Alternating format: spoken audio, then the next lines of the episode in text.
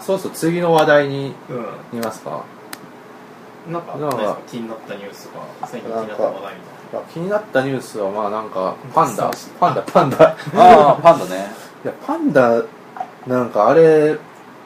本当に生まれたのかな みたいないああ深い話ですねやなんかねなえそんなそんな黒い話いやいや黒い話じゃなくてなんかそもそもそのパンダは存在していたのかみたいな、存在していたのかなみたいななるほどねいやなんかもはやそんぐらいのなんかあれ疑念を抱抱いちゃうんですよねなんか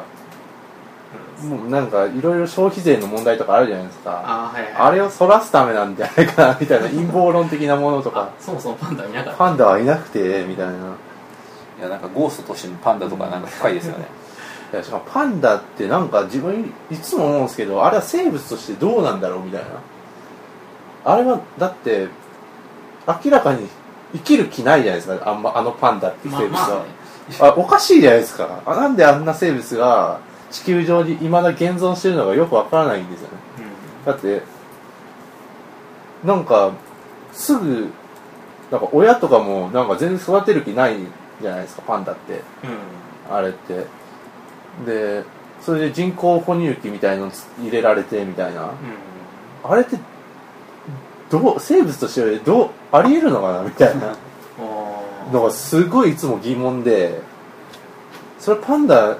減ってるけどなんかむむしろ普通に当たり前なんじゃないかなみたいなあそうなんかむしろ普通に減ってるはずのものを人間がなんか見出しちゃったなんかすごいなんかあれはおかなんか結構すごいび不思議なんですよねいつもいやなんかいや単純にパンダの生物としてのなんか能力に疑問を抱いてるみたいな、うんうはいん、いまあでもなんか今見てるけどな怠け者とかいますからねやでも怠け者とかもう別にちゃんと生きてるじゃないですか何もしなくても野生としてもんああまあ確かでもパンダとかなんかもう絶対あいつら野生とかじゃ生きていけないじゃないですかあわかんないけどいやよくわかんないですよねまあなんか不思議なんですよねやつらはうんになんかなんかコロみんなコロコロして可愛いとうん、まあ可愛いし、いやなんか、でも、だからあんな可愛い動物があんだけなんか、すごい助けてやらなきゃいけないっていう、なんか、この、だから可愛い動物だからこそなんか、あんだけ弱く、弱いのかなみたいな、生物として。あーあなんかで弱いからみんなが助けたくなっちゃうみたいうな、ん、なんか、あの、だから、可愛いのなんか、なんか、はいはいはいレイプファンタジー的な何かがあ なんかかなり色そう々ついながりういやそういう感じいやよくよくわかんないあんだけなんで可愛くて助けてやんなきゃいけないんだろうみたいないやなんかよくわかうんそれもなんかもうなんか動物的なん哀れみみたいな哀れみとかを抱かせるじゃないですかやつらは可愛いしうーんって結構なんかそういうことを考えたんですよねいやいやそれだからこそなんかあんだけテレビとかでもトップニュースになるしいやだってあんだ助けてやらなきゃいけないような生物じゃなかったらパンダみたいのはだからゾウとかと同じぐらい動物園にいっぱいいてなんか普通に人気者になりうるか希少価値じゃないですかパンダって結局、ゾウとかも同じぐらい可愛いじゃないですか、まあ、うん生物として、それだけパンダがこんだけ珍重されるってことはまあそういうところとかなんかつ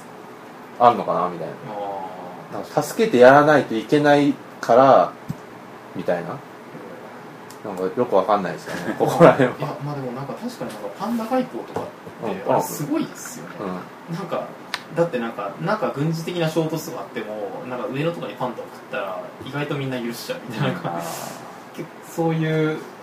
そういうなんだ最終兵器とかあるんです よーやねっぱりあの独裁国家とかに効きそうですよね、うんパンダうんああパンダよくわかんないですよね。あそういう目でパンダ見たこいとやない、パンダをそういう目でずっと見てたんですいよ。やいや、僕なんかずっとコロコロしてて可愛いしかなかっだたからコロコロして可愛いけど、なんでこんだけ助けてやんないといけないんだろうみたいな。ああなんかもうそれはなんか翔平さんの観察なんですよなんなんか、あれだな、みたいな。うん。なんか、キー作品を思い出すな、みたいな。あうん、みたいなことを思ったりして、なんか明らかに、しかもパンダが、パンダよくわかんないじゃないですか。なんか、妊娠したかししてないのかさえわかんないみたいな。うんうなぎみたい も、うなぎもこの頃なんか思ったんですよ、そういうの。うなぎとかも、なんかね生物よくわかんないなみたいなた結局のところなぜこいつらが生き残ってきたのかもうなんでこいつら生き残ってんだろうみたいないや偶然の産物ですようん完全にたまたま生きてるそうそうそうって生きてるからこそなんか後から遡って理由を考えるみたいなことだうん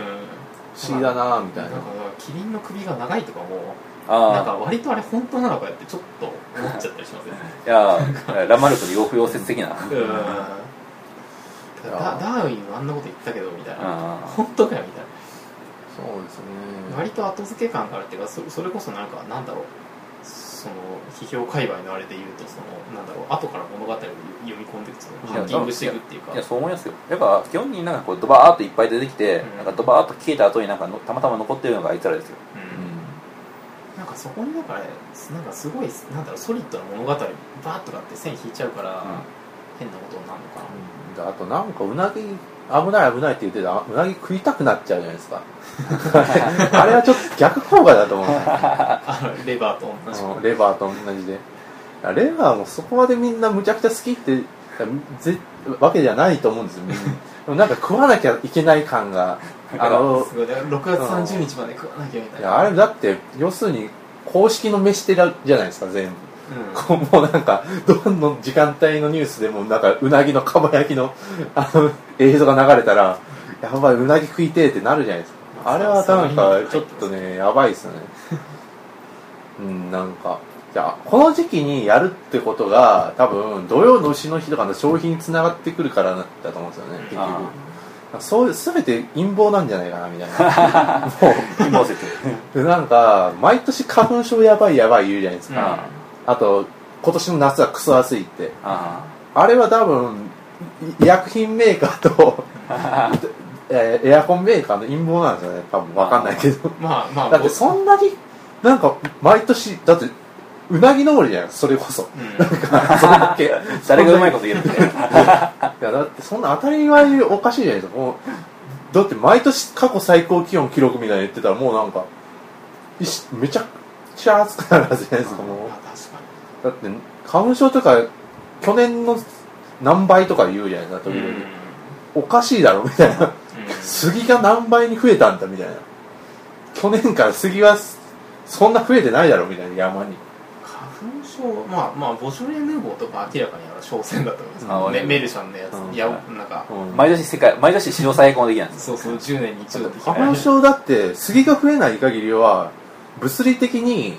増えるわけないじゃないですか、いやまあなんかそれは多分ちょちょっぴりなんか彼らっていうかその陰謀側擁護しとくと、なんか多分あそこで言ってるのってその前の年が確か暑いか寒いかだとなんか次の年になってみんな花粉を出しやすそくうなるわそれは分かってるんですけど出した次の日も次の年も何倍とか言うからああまあ確かにそういうのはあるかもしれないもしかしたらでもなんかその花粉のそのえっと検索け制度というか、うんあのそれがだからすげえ上がってんのかもしれない、うんああなんか石だから油みたい自な殺率とかも、だから自殺率とかなんかそういう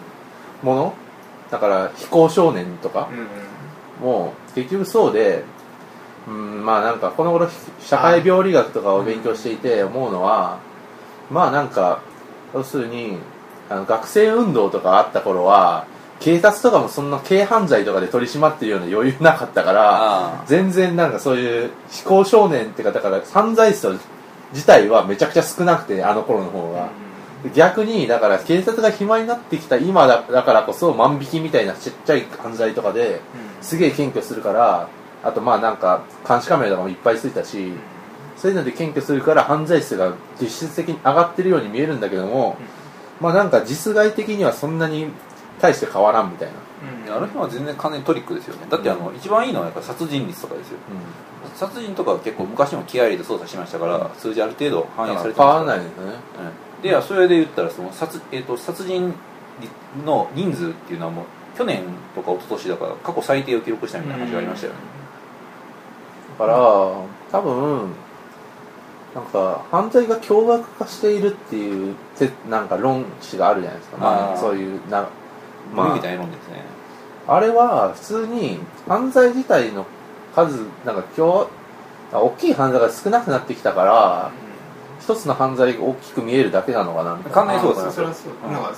実際なんか少年の凶悪犯罪って戦前の方が多かっうんそうですそうですなんかそういうことなんだろうなみたいなだからあの戦前の少年犯罪っていうあの名所がありますよねああなんかそうそうここで悪意を張るみたい張るみたいなそうなんですよねなんかだから全てがこの陰謀めいてきてあああなんかでもなんかそうそこれはロボティクスノーツやった結果でもあるんですけどーあー何が本当か嘘かがわよくわからなくなってきて、うん、なんかその感覚はわかるんだけど多分僕ちょっと違うなって思うのはその陰謀をなんか起こそうとしてるなんか明確な意思は多分ないんですよなんかいやわわかんないですよだから明確な意思はないんだけども、うんなんかなんとなくでなってるってこうとんででしょなんとなくなっちゃってる感が僕は一番怖いっていうか、だからなんだろうその多分犯罪とか自殺とかも全部そうだけどなんかこれだけなんかたくさん報道されてるとなんかさっきなんかそのなんだろうレレバーたくさん放送してたらレバー食べたくなるとかじゃないけど、なんかあそういう犯罪の仕方あったんだみたいななんかこんな苦しんだら人殺していいんだみたいなそういうパスを見つけちゃう人って多分いて、なんかその情報にアクセスしてなかったらそういうことしなかった人がなんか割と敷居低くそのいろんな物語につながれちゃうみたいまあそれはなまあだからまあすごい怖いなあれですね社まあなんか逆機能みたいな社会学でいうと、まあそういうものあるんだけどうんそうなんですねうんななんか用意したななななんつうのこんな話になってたんだっけ、最え初ー、宇宙の話からパンダうなぎあそうパンダうなぎが陰謀だった、パンダうなぎ陰謀いやなんか結局それってなんか一番近いのが虐殺機関の話だと思うんだよねうん伊藤計画なな伊藤何計画ああはい、伊藤計画とかも読んでほしいですよねうん、読普通にあみたいですねいやなんかし死者の帝国も出ることですしーですね8月22日あだから次のだから次なんかだから読書会を死者の帝国読むとかでもいいんじゃないかね、うん読みたいし 読みたいしみたいな うん伊まあ確かにそれはそうです藤計ね画は本当にやばいやばいと思いますよなんか少なくともこの10年で一番好きな作家かなみたいな、まあだから最も最も0年代的な作家かもしれないですよそうですねなんか Google とかそういうなんかそういうものの思想みたいの全部詰め込んだらさ SF かなみたいな、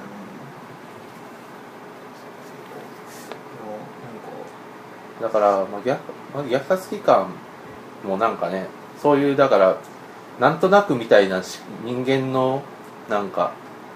思考プロセスみたいなものがもう最初から決まっててそれをなんかニュースとかなんかそういうのでやってったら、まあなんか人は戦争し始めるみたいなうんうんうだんから戦争をするための言語みたいのが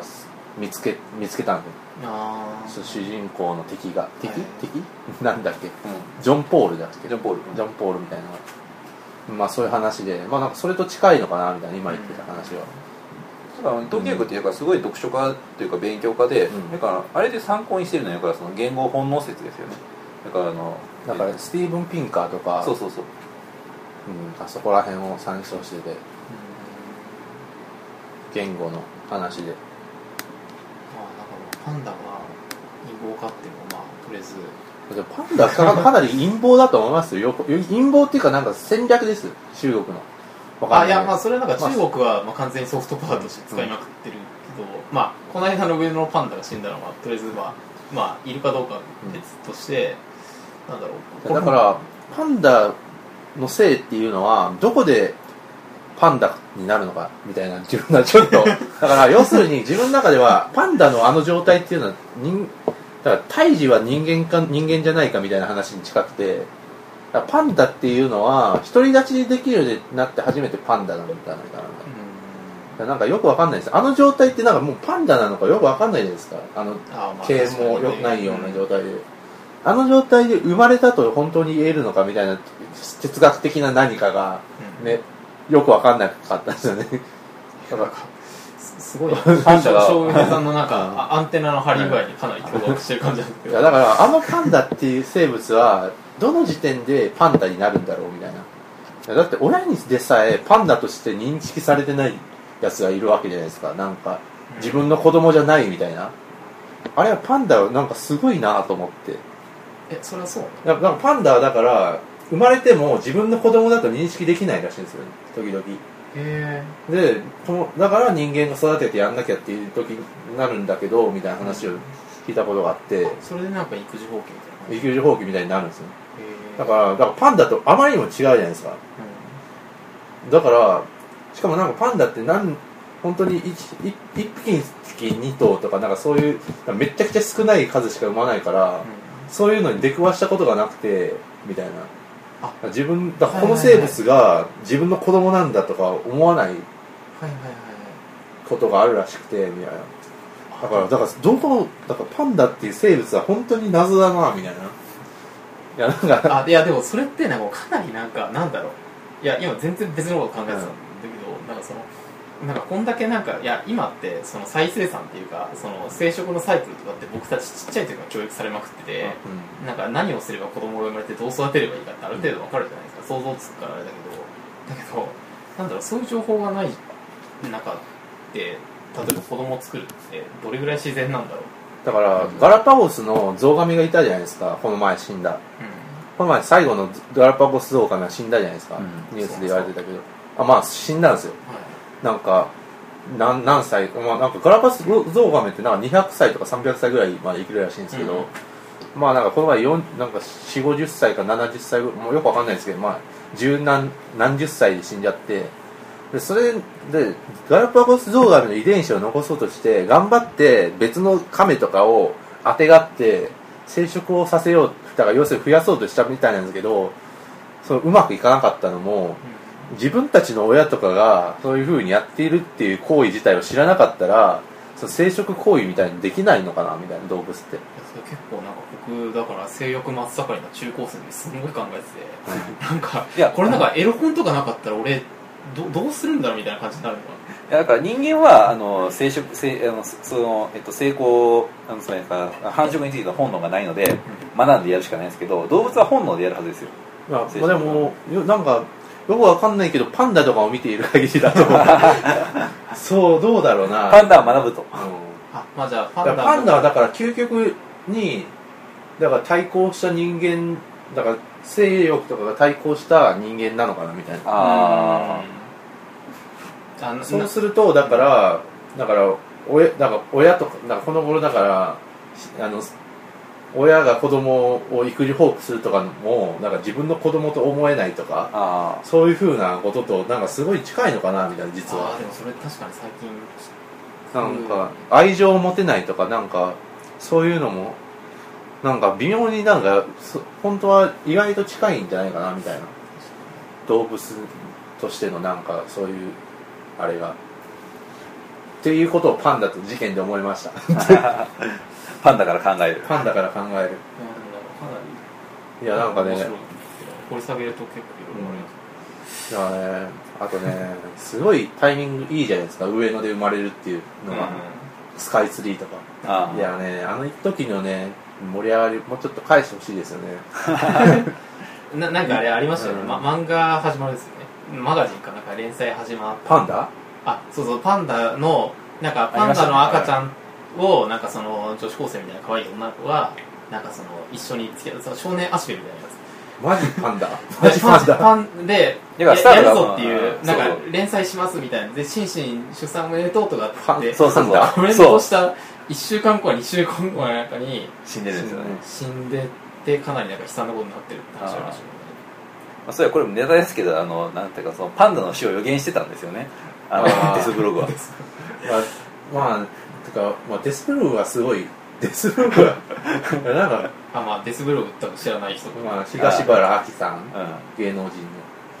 人のすべブログにすべてを殺すブログに書かれた人や、まあ、動物パンダはまあなんかんそれ不幸だな不幸になるとうん結構それがデスブログという呼ばれるみたいないやなんかねすごい、うん ちなみにこのデスブログのさらに元にいたデスノートですねまあそうそうデスノーとかするデスブログ僕なんかあれデスブログとか見てあともう一話題だけなんか広げちゃうんだけどなんかデスブログとか見てすごい思うのってあれってなんか割とその後付けで物語あもちろんそうです系もちろんまあそいれはやそうだけどそそれこそそうなんだけどでもなんかそれがなんかみみんなけなそれを繰り返してるうちにみんな本当に信じちゃうっていうかだから要するに多分キリスイエスとかもそういう感じで生まれたんだと思うんうですよねんだから多分そうデスブログの使い手だったと思うんですよなんか、あそそれはそれは本当にそう、うんだからなんかそのこの間ライフかなライフ1年前のライフでなんかあのすごい好きな回がなんだっけその信じる倫理とああ信じさせる倫理なんだっけ、なんかそういうのありましたよねあ、うん、あれでなんか川見裕二さんかなんか言ってたのあああのなんか占いの人でしそょうそうそうなんかその占いとかって、まあ、例えば先生術とかってもう完全にテンプレじゃないですか、うんなんかそのもう理論があって、まあ、星がこういうふうに動いたらこうだよみたいなのをある程度教科書的に言えるっていうかそれこそなんかプログラム作るすぐに誰でもできるんだけどでもそういうのやっていくとなんか本当に当たっちゃう時とかがあって、でなんかそのそういうのがやっぱなんか繰り返されていくとなんかあれ俺なんかそういうそういう力あんのかなみたいな感じに誤解しちゃうみたいな、ででなんかそのなんつうのよりその共犯関係っていうかその向こうはこっちのことを信じちゃうし自分も相手のことを助けてあげてるみたいな感覚が生まれるしみたいななんかあの誰だっけ確かその時川口さんが言ってたのが「えっと、物件ビュープレイト」だっけなんかユンガーの心理学者の中で、えっとうなんかそのふえっとヘルピングプロフェッショナルの闇だそうそうだからそのなんか、なんかた助けるけど先生と生徒とか、うんなんかその、まあ、病院の医者と患者さんとかなんかそういうなんか弱い立場となんか強い立場みたいなのができた時に、うんなんか別になんかお互いそんな強い弱いとか本当はないのに、うんそれをなんか演じちゃってそれがどんどん過剰に回っていくみたいなだから恋愛関係とか結構そのお互い共依存とかでどんどんそれが繰り返されていくような感じじゃないですか、うん、そういうのってあるのかな多分あと予言の自己成就みたいのもあるああるある絶対あるんでうすん絶対だからね、まあ、そういうのも含まれてて何かを発言するってことは結構怖い言霊みたいなああもそのうでだな本当言霊力最近うあるんだろうなって気がしん、まだすから結構ねなんか関西を盛り上げるぞって言ってたらこういうふうにラジオやってるわけだそうそういやっていうかあのなんかなんとなくでねねいやこれ流れでしかないです よねななんか何かの流れでそうそうなんかね別に強制されたわけでもないけど、うん盛り上げるぞとかっていつもこうなんてみたいな、いやねなんかしこういうの自分は心情効果って言ってるんですよね心情効果だから心情強いしああああいうので、だから新庄ってすげえだからもともと努力家なんだけどもだから自分をもっと頑張らせるためにすげえなんかなんかだらけてなんかまあなんか要するに、うん、ちょっとなんかはっちゃけてるように見せて周りになんかすげえ注目されてるさせて自分をもっとモチベーション上げるみたいなああいうこととなんか似似ているかなみたいなでうんなんかこの関西クラスはもうなんかなんとなくいっぱいやっていてで注目をしてもらってで自分たちもやる気も持ってあげようみたいなうんうんすそごういいうな感じなんかそれ3文字言うとバブルですよ ねバブルああこうやってバブルがうんうんいやでもなんか結構その力侮れないいやその通りですよ、ババブブルルはは人は多分だからツイッターとかでも俺勉強してますツイートがあるじゃないですか自分もするけど、あれは、だからやる気を、なんか頑張れとか、なんか見られてるっていうことによって、うん、なんかやる気を出さす出させるみたいなあ。そうそうそうそうなんかその最近割とゆ、まあ、鉄塔とかで有名なトークでセス・ゴーディンっていう人がいるんだけどなんかなんだっけ我々がリードする部族っていう結構、あの割と鉄塔でも再生数が多いトークがあって、なんかそこで言ってたこともやっぱすごいそんな感じでしたねだからその、だからリーダーとかっていいじゃないですかまあ誰でもいいんだけどなんかリーダーって別にカリスマ性があるからリーダーとかになるんじゃなくてなんかリーダーになってるうちに勝手にカリスマが性が生まれてあくるみたいそなれなんか、あれで言ってたこと、あの、津田さんの、あれ、動員の革命ああどういうのか動員の革命かなんかで言っていたような気がするな。なんか、だから要するに人、フォロワーがついてきたらカリスマになるってことでしょ。あそうそうそうだからなんか案外そんなもんだなんかよみたい適当なバカみたいな、バカみたいなやつとか、まあなんか、やつが適当に発言して、それにどんどんついていったら、そいつがカリスマになっていくみたいな。うんうんうん。だからなんかあれですよねなんか多分宗教ともそんな感じなのかなまあ宗教とかもねそうそうっていうかだかで、らやっぱなんかこのツイッターとか、なんかぐるぐるとかのおかげで、より宗教っていうものが分かりやすくうんなんかなってきたかな、みたいな。いその分かりやすくっていうのはやりやすくっていうかや、まあなんか、宗教の図式みたいなものが、至るところでも見や見られるようになってきたって感じはい。それはうん、だからねだから大沢正史さんがそういう本を書いているらしいけどまだ読んでないけどその不思議なキリスト教じゃなくてだから不思議なキリスト教じゃなくてなんかそういうだからツイッターとかによって神が生まれるみたいあななんかそういう話をどっかでしているらしいけどどの本だっけなみたいなーなんか割とだからそのこういう IT 系っていうかその、まあ、シリコンバレーとかのなんだろうウエスサイな感じっていうか割となんかそういう感じなんですかだだからその LSD とか麻薬とかがあってうんあー割とトリップする感じとか結構すごいオカルトなカリフォルニアイデオロギーそうそうそううんとかがあって割とそういうところからなんかなんとなくこういうなんだろう精神世界とリアルな世界が混じっちゃう空間なんですね情報論的半身論ってやつですねうんだからなんだろうそのどんどんその宗教的なものが今までかなり区別されてたのがどんどん混じってくる精神世界がどんどん取り込まれてくるああだだから2ちゃんとかでなんて熱心 熱心って読むんかわかんないけどだからあのあ神があるじゃないです神かあれああいうかあれをなんで神と呼ぶんだろうみたいなところも結構不思議ですよねまあだからそういうとこに神を見出してんだよなやっぱりみたいなうん、うんうんなんかか神を信じますかとかっていうんでなんか2ちゃんでみたいな入足でみたいな、うん神うん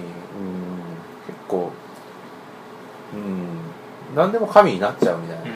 ってますだからやっぱりしかもそれはさっきの同っぽもの話なんなんか小さなものだから成立しちゃう問題とも近いのかなみたういん、な、いや完全に同じです同じです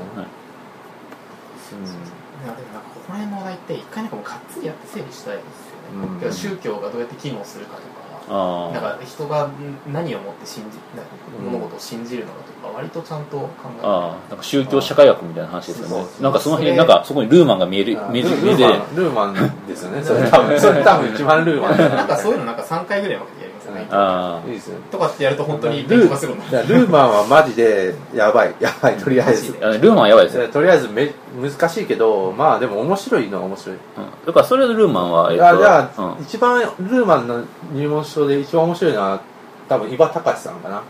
あああのあはいはいはい、慶応のうんあれはやばいあれはすげえわかりやすいうん簡単なんだっけなアマゾンで今見てみる、なんかあの社会システム論理論のなんか入門書みたいな話ですね宮台とか出てるまたアフィタルとかああアフィでなんだっけなあれは結構本当にわかりやすいみたいないや例えばあのこれとかで出されている宮台真司の宗教の定義とかあります TRT よプねラスああ、う宗ん教これとこれとかだったらあの宮台の定義っていうのは宗サイファ教ー覚醒せよ宗教とは端的なものの受け入れ、えー端端的なものを受け入れ可能にする装置だみたいなうん定義だったんですよね、つまりあの人、えっと、世界にはあの自分が受け自分が理由を付けられない物事がいっぱいあると、ん例えばこう村が滅びたりとか、なんでこのなんであの村は、えっと、滅びないのこの村が滅びるのだとかうんうんそういうふうななんか世界にはこう理由のつかない事象がいっぱいあるとそれを受け入れ可能なものに加工する装置っていうのが宗教だっていうのが宮台真司のまあこれ多分ルーマンとかも同じですよね、うんルーマンそう、ななんかこういう感じでなんかこう他にもいろんなこれ多分これそうこのそれこそれこそさっきの話題じゃないですけどこの「サイファ覚醒せよ」っていうのがいや一応宮台真司の宗教論の集大成ではあるんですよねうん他にも宗教の定義っていろいろあるんですよ、えっと UFO とか例えばなんかどうだから UFO とかもなんかこう宗教的なものっていうふうに用と今言えるんですよねでもそれは違うみたいな話であれですよねなんかその人間がその科学とか作ってどんどんいろんなものを脱魔術化しすぎちゃったから、なんかなんだろう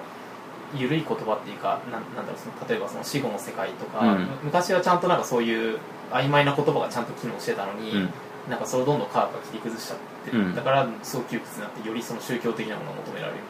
うになってるみたいなうん、だからまあそうですよねなんか別の倫例えばなんか昔だったら妖怪とかでの論理がありましたよねでまあああいうのがなんか科学の論理とかで滅ぼされていったとしかしまあ人間は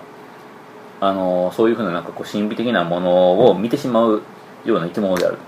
じゃあその領域をどういうふうに語るのかみたいな感じですかねあでも結構科学者自体は実際に哲学者同時に哲学者でもあるじゃないですか、うんだからまあノーベル賞をもらうような人たちはでもなんか一般にふ普遍される時にはなんかその哲学みたいなものが切り離されてしまうのが一番問題なのかなみたいなうんだからそのだから科学だけがのなんか技術だけが残ってなんか哲学みたいなのも横にあるんだけどもあそうそうそうそなうんかそれがだんだんななくなって技術の方だけがなんか一般に普遍しちゃうからそれがなんか結構なんか信じるものがなくなっていく原因なのかなみたいなで日本とかなんかそんな感じじゃないですか全部がなんか海外から来たんだけどもなんか技術とか使える技術だけが残っちゃうみたいな哲学なんか iPhone とかの Mac みたいな哲学もなんかこっちに来たらなんかそういうのなくてなんか受け入れられるみたいなただ便利だからみたいな、うんなんか思想とか一体的になんか受け入れるんじゃなくてこう都合のいいようにパッチワーク的に受け入れちゃうってことですね、でもさそれはなんか不可避な感じもしますねでもそれは、うんまでもすあだごいからそれをなんか大事日本で作らないといけないのかなみたいな、あそこはだから僕はそれをなんか日本の問題っていうよりどっちかというと科学サイトからすごい見ちゃってて、うんだから20世紀ってやっぱどんどんその科学っていうかそのあうん技術がやっぱ先行しちゃった時代だから、なんかその横にいいるはずの宗教とか,、うんなんかああいうなんかなんだろうい一見オカルト的なものも多分同時に発達してないといけなかったのに、なんだろうやっぱり変な形を隅に追いやられたっていうかそういうのがすごいあるのかなそれねなんか、まあ、また別の形で言うとねその一流の科学者の方があの一流の哲学を持ってるかというとそんなこともないわけですよねあそううん例えばその一流の科学者がすごい変な哲学を持って、うんまあ、僕がイメージであの頭にかなんかこう生物学者とかですけど例えばなんかこう一流の生物学者なんかすごい生物学の重要な達成をしたとしかしその人が持っている例えば教育の理念とかがじゃあ素晴らしい哲学教育の理念かというとなんか超スパルタのなんか保守的な親父だったりするわけですよだからなんかその科学者が素朴な哲学に回帰しちゃうみたいな問題っていうのもあってそれはやっぱつまりそのその2つが幸福な調和を持ってた時代っていうのはもうないんですもう戻ってこないんですよねやっぱそっちはそっちこっちはこっちでなんかこれはもうバラバラになっちゃうとうんだからなんかそれが多分そのさっきの Google とかの話じゃないけどその,、その IT 空間とかってのができるようになって、うんちゃんちゃんと混じれるようになったっていううか、んのかなっていう気はするんですよね